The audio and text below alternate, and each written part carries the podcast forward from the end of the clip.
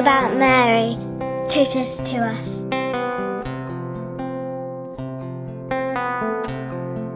My name is David. I was born in Wales.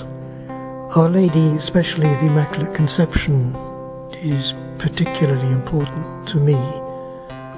Firstly, I think because I was educated at Radcliffe College, and the Rosminians dedicated the college to Our Lady, the Immaculate Conception of Our Lady.